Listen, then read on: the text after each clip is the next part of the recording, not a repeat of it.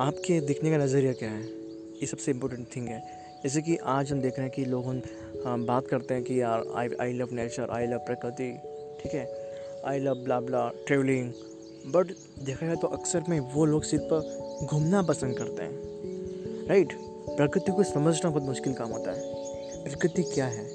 ये नदियाँ, ये पहाड़, ये ये आकाश, ये हवा, ये पेड़ पौधे इन्हें समझना बहुत ज़रूरी है दुनिया के क्योंकि यही हमारी मात, ये ये ये हमारी प्रकृति है, ये हमारी मदर नेचर है, जो हमें एक प्राण दे रही है, एक जीवन दे रही है राइट तो हमको इसे बचाना होगा, इसे समझना पड़ेगा।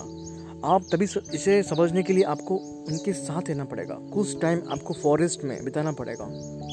तभी आप इस मदर नेचर को समझ पाएँगे। क्योंकि प्रकृति बहुत खूबसूरत है। और प्रकृति के साथ आपका आपका जो ज़िंदगी जीवन, वो बहुत खूबसूरत है। लाइफ इज़ ब्यूटीफुल आपको ज़िंदगी जीने के लिए सबसे पहले ज़रूरी चीज़ है कि प्रकृति और जीवन के बीच ताल में, आपको ताल में बैठाना पड़ेगा राइट तो इसी के साथ मैं आपसे इतने कहना चाहूँगा कि आप लोग अपने हेल्थ पे, अपने मन पर, अपने तन पर फोकस करिए और अपने गोल्स को अचीव करने के लिए दिन रात मेहनत करिए हार्डवर्क करिए।